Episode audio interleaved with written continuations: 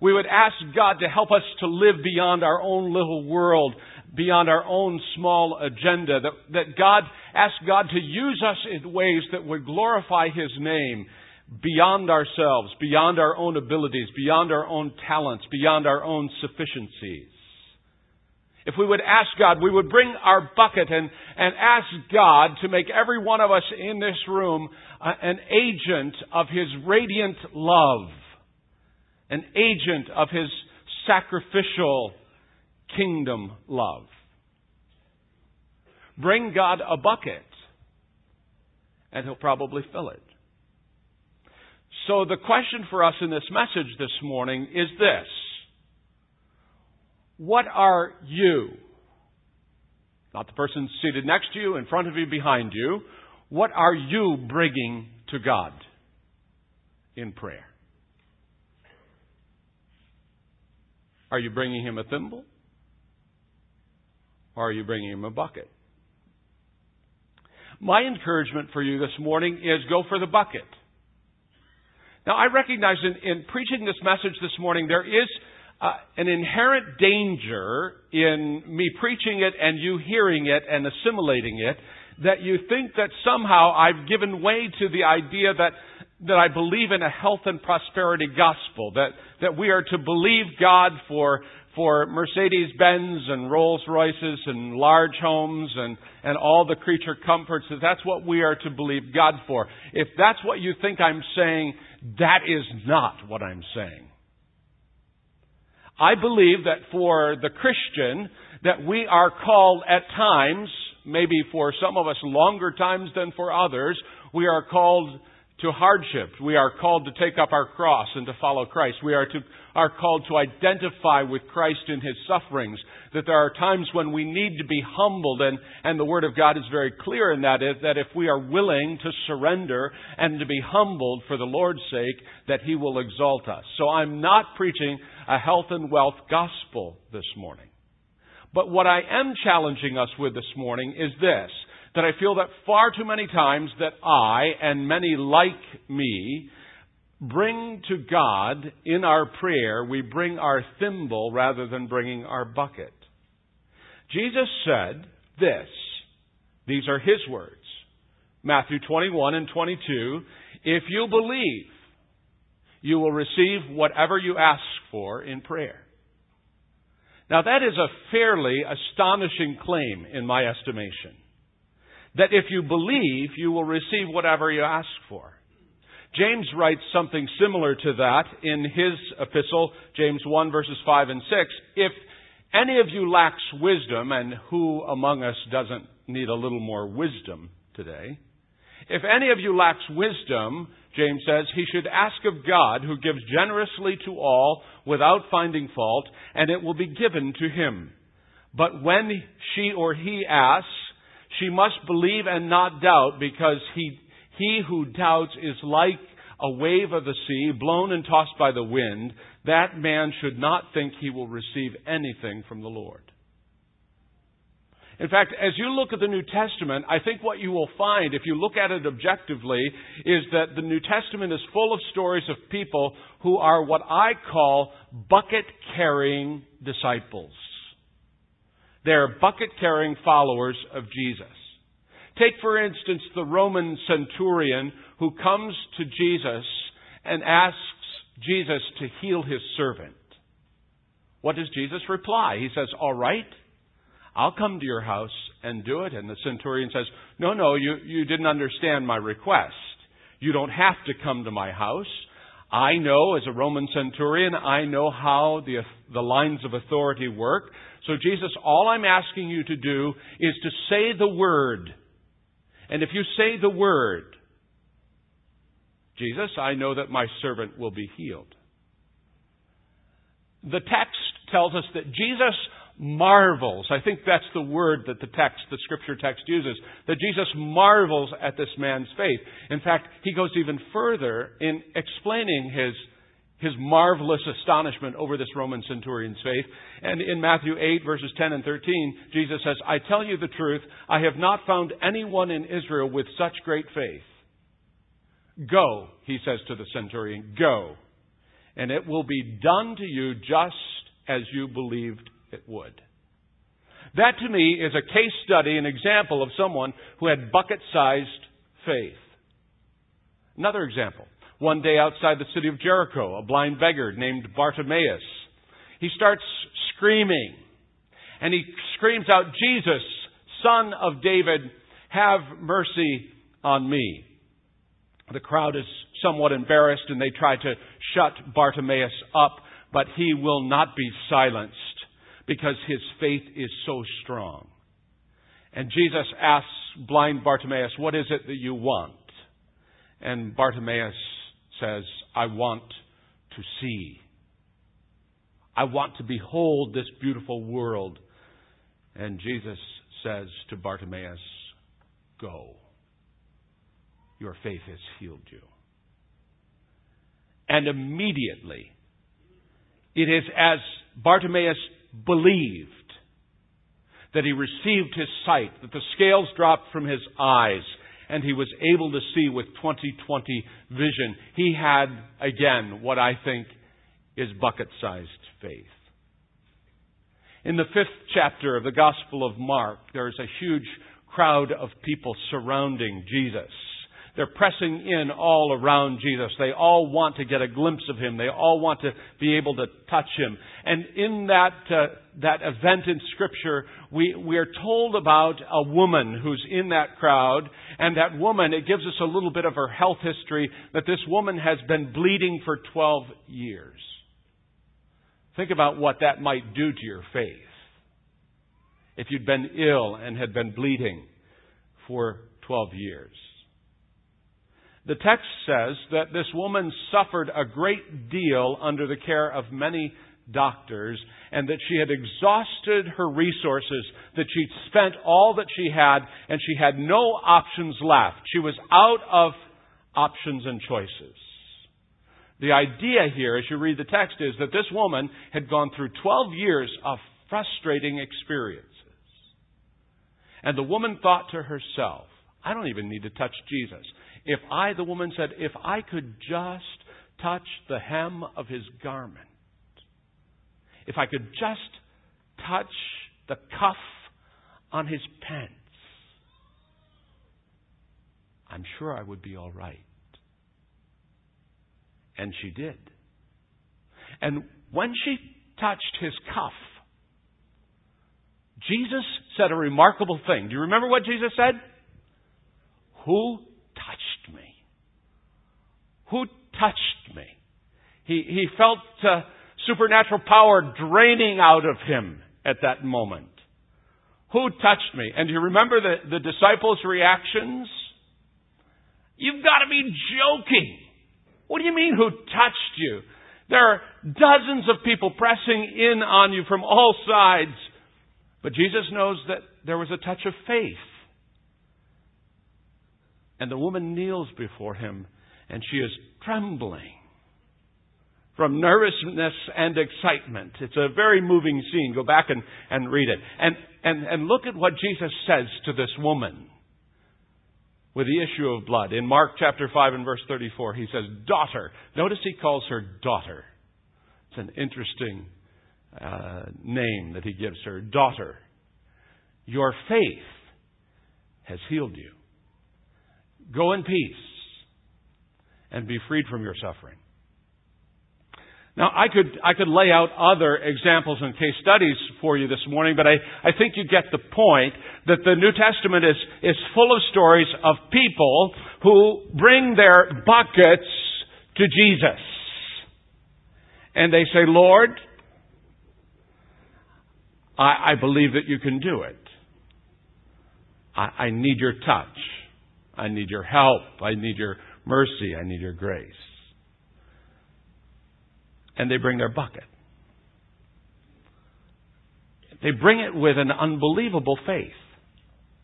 And Jesus says to these who come with their buckets ready to receive, what does he say? Over and over again, he says, Go. He says, Go. With faith like that, you've got what you wanted. Now maybe you hear these kind of stories from the New Testament and you get all pumped up and you say, oh boy, I'm ready. I not only have one bucket, but I've got two.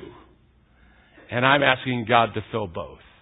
And you get activated and you're ready to go out of here this morning. You're inspired by this idea and you think about times in your own life, in your own journey with Christ where you have personally experienced that kind of thing in your own journey. Stories like that about yourself or about other people. But I also recognize fully that there are some people here this morning that have never had that kind of experience. I'm wondering, is there anybody in this room that has, and don't raise your hands, but answer in your heart, is there anybody in this room who has ever prayed and it seems like you didn't get an answer? Have you ever prayed, but secretly inside you felt like you didn't think it was going to happen. You kind of gave lip service to it and said, God, I believe you can do it, but, but in your heart of hearts, if you were honest and real, you would say, I really don't, I really don't believe God's going to answer this prayer. Is there anybody in this room that has ever gotten discouraged in their praying and, and have, because of discouragement, have finally decided to just give up praying about something. Anybody who's ever seen uh, seem to be so overwhelmed or so full of doubts. that The truth is that secretly that you don't even pray at all. You've given up the idea of prayer altogether because you don't believe that God really hears. It's it's kind of a feel good measure for you to kind of talk to God, but but God doesn't really hear and God doesn't really answer. I'm sure there must be some people who would say, Rick, I've done that. I've checked out. I've stopped praying. I've stopped believing God. I've, I've, I've, I've stopped even bringing my, even my thimble to God. Well, if that's your case this morning, then there's a guy in the New Testament that you need to meet. If you're not at this extreme level of faith yet, you, you need to hear what I'm about to say. And what I want us to look at in the, the time that remains to us is the question that will come to the minds of thoughtful people, honest people, who, as they read the Bible, will ask themselves, well, Rick, how much faith does it take? How much faith does it take for my prayers to be answered? What does God require in the belief and faith department? What is the minimal level in other words, what is the minimal level of certainty that I can have and still have my prayers be effective? So to do that, I want to look at uh, an event in the ministry and life of Jesus in Mark chapter 9, verses 14 through 31. I want to encourage you to take your Bible and open to Mark chapter 9, verses 14 through 31. I'm not going to read it all, but I'm going to give you a, a synopsis of it so that you can get the sense of what's going on, but it would be helpful if you had your Bible open to read it yourself. Mark chapter 9, verses 14 through 31. The story tells us here that, that there was a man who had a son. And like any father, for his son, he had dreams for his son. And he wanted to raise his son to honor God. Uh, his son to love the Torah and and probably to work alongside his father so that the father could teach his son what he knew. But this man was realistic enough to know that his son was not going to be able to do that. Because as we read this event in Mark chapter 9, we discover that for some reason, for some reason that we don't understand, his son was the victim of, of a kind of suffering that we, most of us, I think, can only imagine. This son is tormented by an evil spirit. And there's a physical dimension to this evil that grips this son's soul. Uh, the scripture tells us that this son would be thrown into convulsions, that he would foam at the mouth, that his body would go rigid, that that he would actually, because of this demonic spirit that was controlling him, he would actually throw himself into the fire or into water, such that his own life was at risk. That's the physical dimension of this, but there's also a spiritual dimension as well. The, the father would watch, stunned, as his son uh, was mocked and feared by all the neighborhood kids. His son never had a friend. They avoided him. The condition that this boy had robbed him of his ability of speech. He could not talk. The father had never heard his son once say, Daddy, I love you. I'm glad you're my father.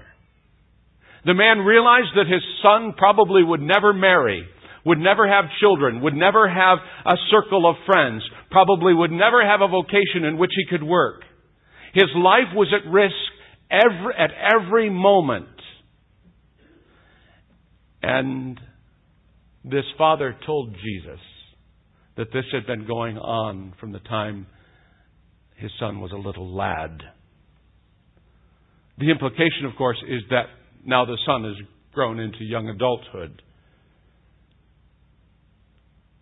I have to believe, as I put myself in this story, and I hope you will, that as I put myself into this story, that this man is a father who had tried prayer. I have to believe that, that there were nights, night after night, and week after week, and month after month, and year after year, when that father went to sleep at night, and sleep would not come to him, and he would weep, and he would actually cry out to God and shout, It's my son! It's my son! Don't you know what he's going through? Don't you see? Don't you care? Don't you hear? I have to believe that that father, like any good father would do, was just torn in two in his spirit about his son. Every morning, he would go to his son's sleeping place to see if his son was healed and that his prayer had been heard. And every morning he would go, and nothing changed. It was static, status quo. Nothing. Nothing. Absolutely nothing.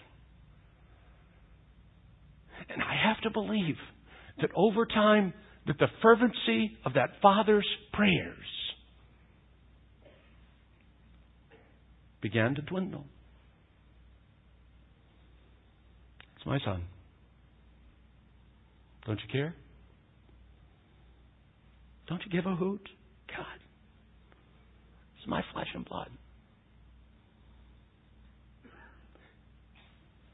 And every time a new rabbi would come to town, every time that there would be a prophet who would, would enter into the village, the father would take his son.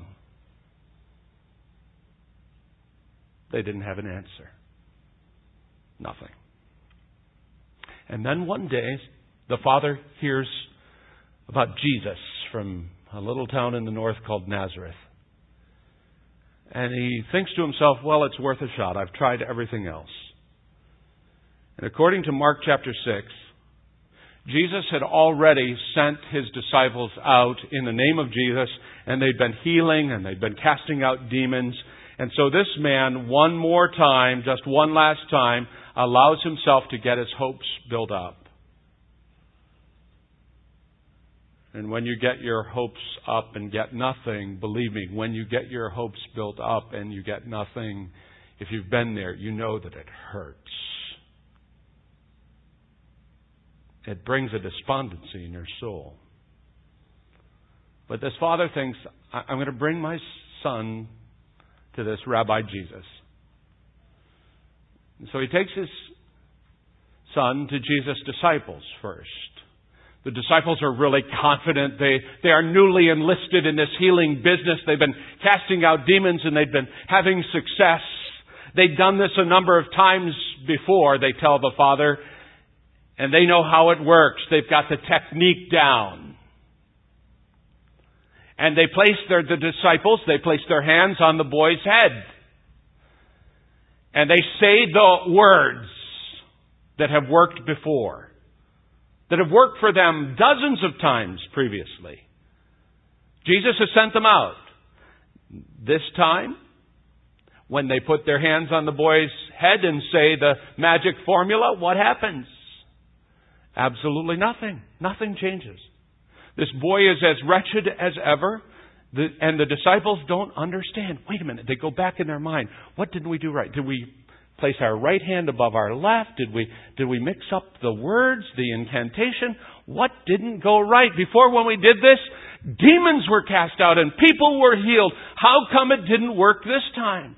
And the disciples, uh, Mark tells us, the disciples get into a big argument. It's a big set two. And they get into a set two not only with each other, but with some of the religious leaders that, that are there who uh, supposedly are more spiritual, and they had this argument about whose rabbi is the best and whose rabbi is the biggest. It's kind of like, my daddy can beat out your daddy, my daddy's stronger than your daddy. That's kind of the argument that the disciples are having here. And these are Jesus' disciples.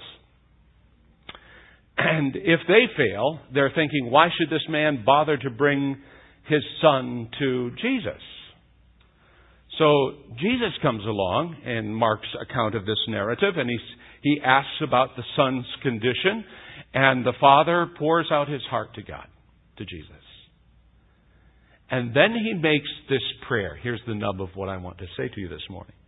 He makes this prayer to Jesus, and he says, If you can, if you can do anything, take pity on us and help us if you can.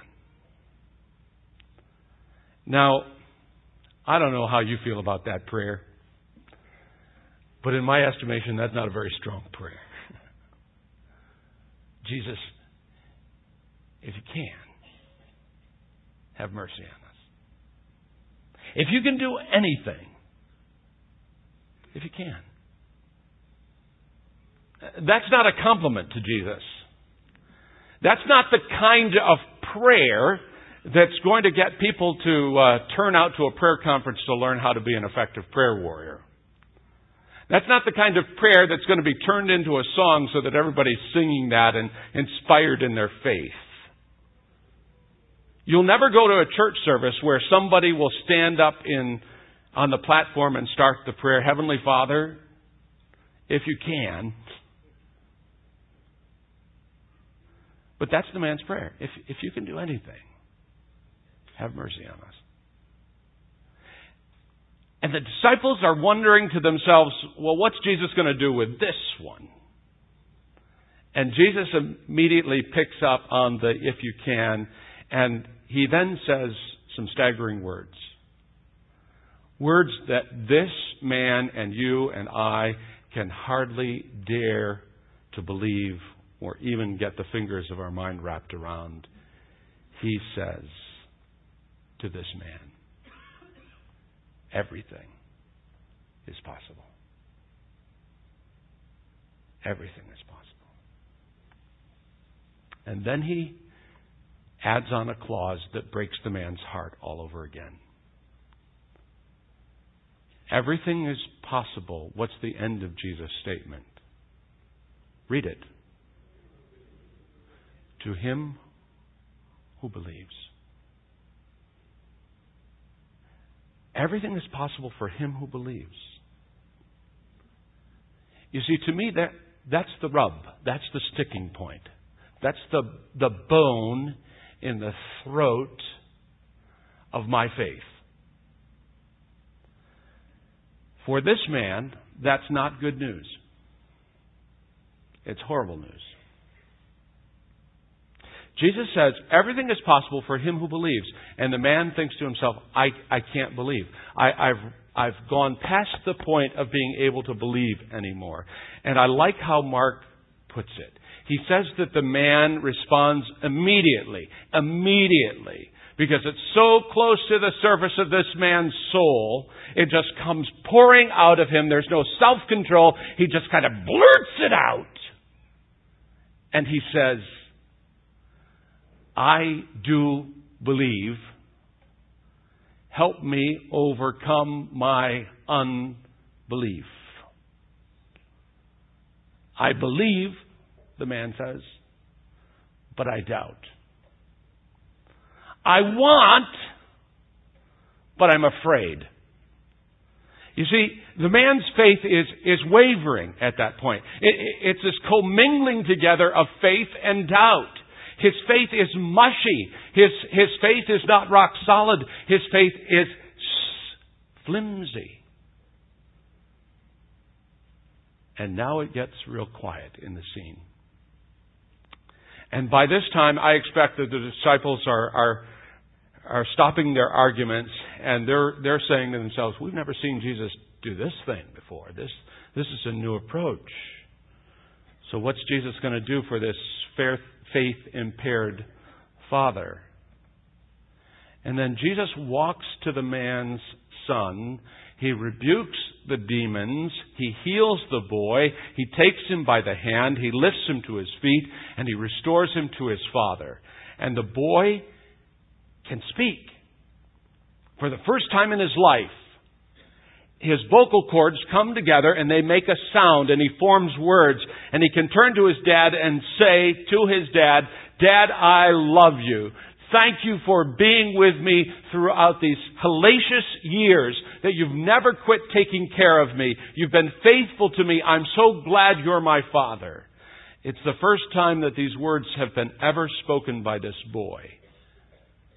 And the father and the boy know in their hearts that he will be well, that he will love God, and he will live. So the question comes back to us so, if this is the case, how much faith is enough? If you can. Not much certainty. Kind of a simple thing, really. How much faith is enough?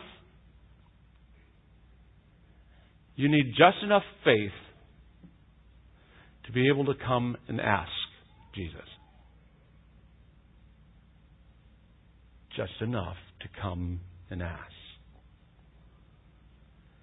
You see, I think that we've got it all wrong. I think that we think that we have to conjure up faith. I think that we think that we're the ones who have to conjure up this, this sense of certainty. It's not my job, and it's not yours either, to try to increase your faith. It is my job, it is your job. Hear me if you don't hear anything else. It's not your job to conjure up faith. It is your job to come to Jesus. Period. Come to Jesus. No more, no less. And as I come to Jesus, and if I really mean it, if I'm fully surrendered, if I really want His will, no matter what that may be, and they say, Jesus, I, I want you to, to be preeminent. I want you to be Lord. I want you to be, to be in this situation. And if you, if you choose to do something miraculous, or if you choose to grant me grace that will carry me through, you see, we're not always delivered out of our experiences. Christians, hear me. Sometimes we are delivered through our experience. It's not my job to increase my faith. It's simply my job to come to Jesus. And James says, You do not have because you do not ask God. So, what are you asking God for? Where's your bucket? Anne Lamott, a, a, Christian author that I've come to appreciate, says that she mostly has two prayers. Anne Lamott's prayers are these.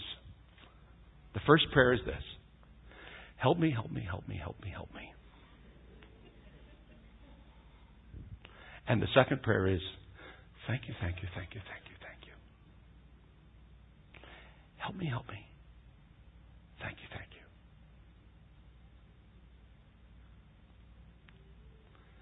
How often does God want to give me help?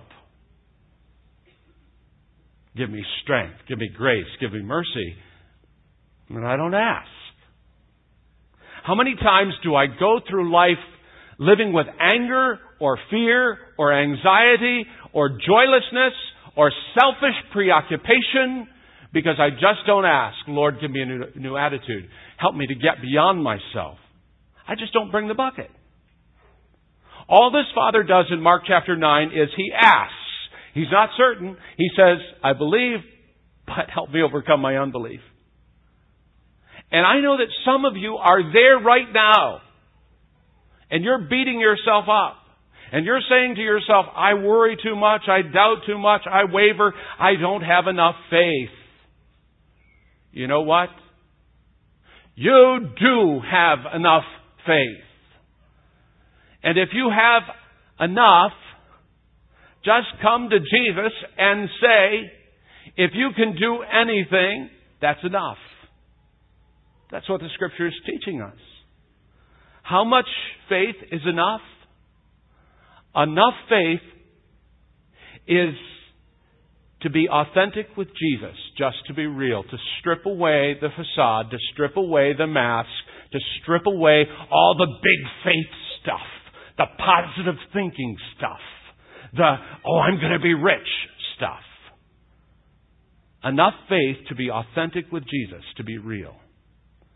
For me, one of the most striking moments in this story is when Jesus comes to the man and he says, Everything is possible to the one who believes. And the man's response is so very important. I would have been tempted at that moment to fake it and say, Yeah, I got enough faith. I believe. I have no doubt, Jesus. You're the man. You're the best rabbi. I know you can do this. But the man doesn't do that. He strips away the mask and very transparently he says, I believe. Help me overcome my unbelief. And here's what's amazing about Jesus Jesus prefers honesty to great faith.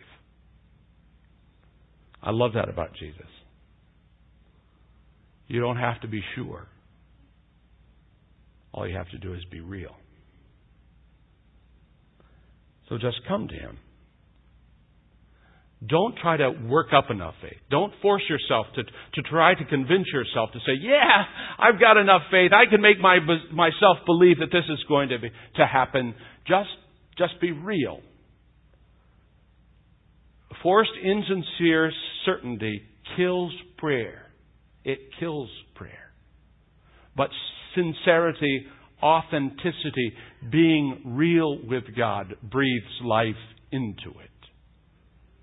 And I say this because there's a lot of people who get goofy ideas about prayer. Some people say the way to get what you want is just name it and claim it. I want that house. I want that car. I want this. I name it and claim it. I've actually heard this one taught. Don't ask God for something twice because He'll know that you didn't really believe Him the first time if you ask Him the second. My encouragement this morning is just be real. Jesus put it like this when you pray, don't be like the pagans who keep babbling away. Don't let your, your prayers deteriorate into some kind of mindless, pious sounding cliches. Just come to Jesus. Be real. Be present. Be there. Be open. John Ortberg, one of my, my favorite authors these days, talks about how this deterioration into inauthenticity and mindlessness can even happen at our dinner table prayers, and I've become aware of that in my own life. When you sit in front of this nutritional disaster, a plate full of salt and fat and sugar and grease, fried in oil and covered in butter, and what do we pray? We pray, Dear God, bless this food to the nourishment of our bodies so that we can better serve you. Is that some kind of joke? Ortberg says. It would take a miracle for that plate of food to be something nourishing that would make us serve Him better. Ortberg says, at that moment, God's will would be for you to push back from the table and give the food to the dog, but because dogs matter to God too, it is better for you to give it to the cat.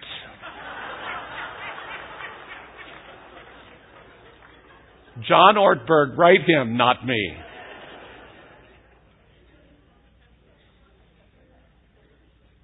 So I come to the close. How much faith is enough? Enough to get you to move toward Jesus. And I love this at the end of the story. There's this little postscript. After Jesus had gone indoors, we're told that his disciples asked him privately, they said, Jesus, what went wrong? Why couldn't we drive out the demons? It had always worked for us.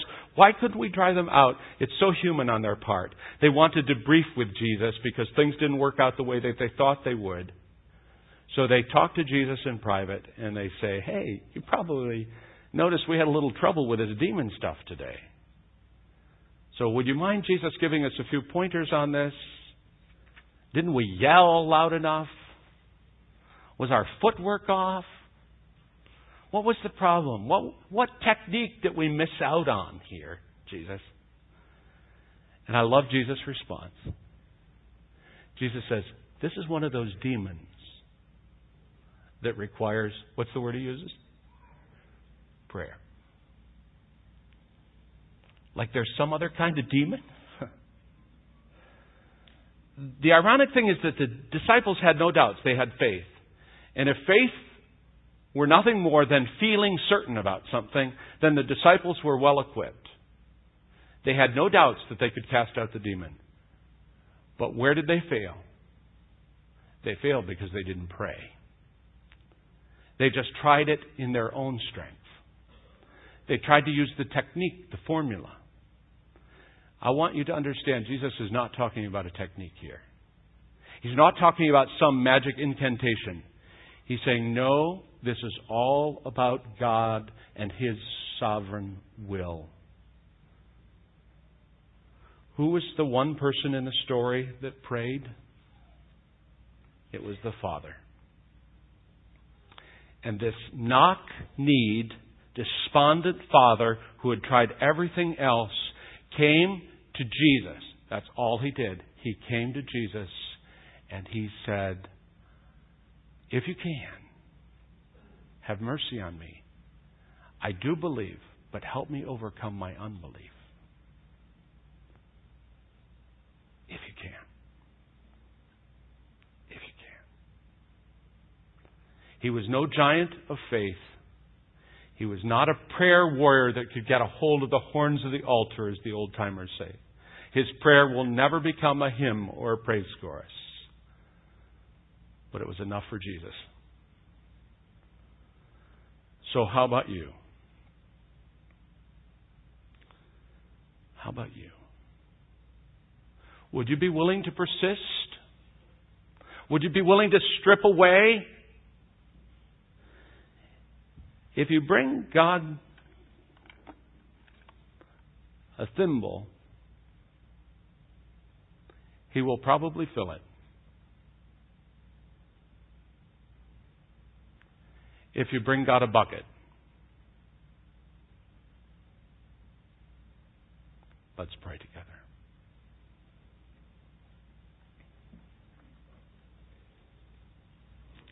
Lord, we want to be real with you today. To strip away all the Christian knees and conjuring up of faith. Some of us are going through deep valleys and we've been persistent in our prayers and yet, Lord, like the Father, we don't see any change. Nothing happens. Nothing moves. Everything's stuck. Lord, again, we just simply come. And we surrender ourselves and our situation and our need and our circumstance, and we just bring it to you. We're not directing your hand. We're not telling you what to do. We're not saying, Lord, if you don't do this, we're not going to follow you any longer. We're just simply saying, Lord, we're coming in surrender, surrender to your sovereignty today and we bring our bucket and we're asking you to fill it. So move in, Lord, close. Move in close to where people are today. And help us to realize that our lives are hidden in you, as we saw last week, our, our refuge and our strength. And our hope for the future is in the name of Jesus. No one else beside, it's in you. We love you, and we're committed to follow you all the way, no matter what that may mean, to follow you.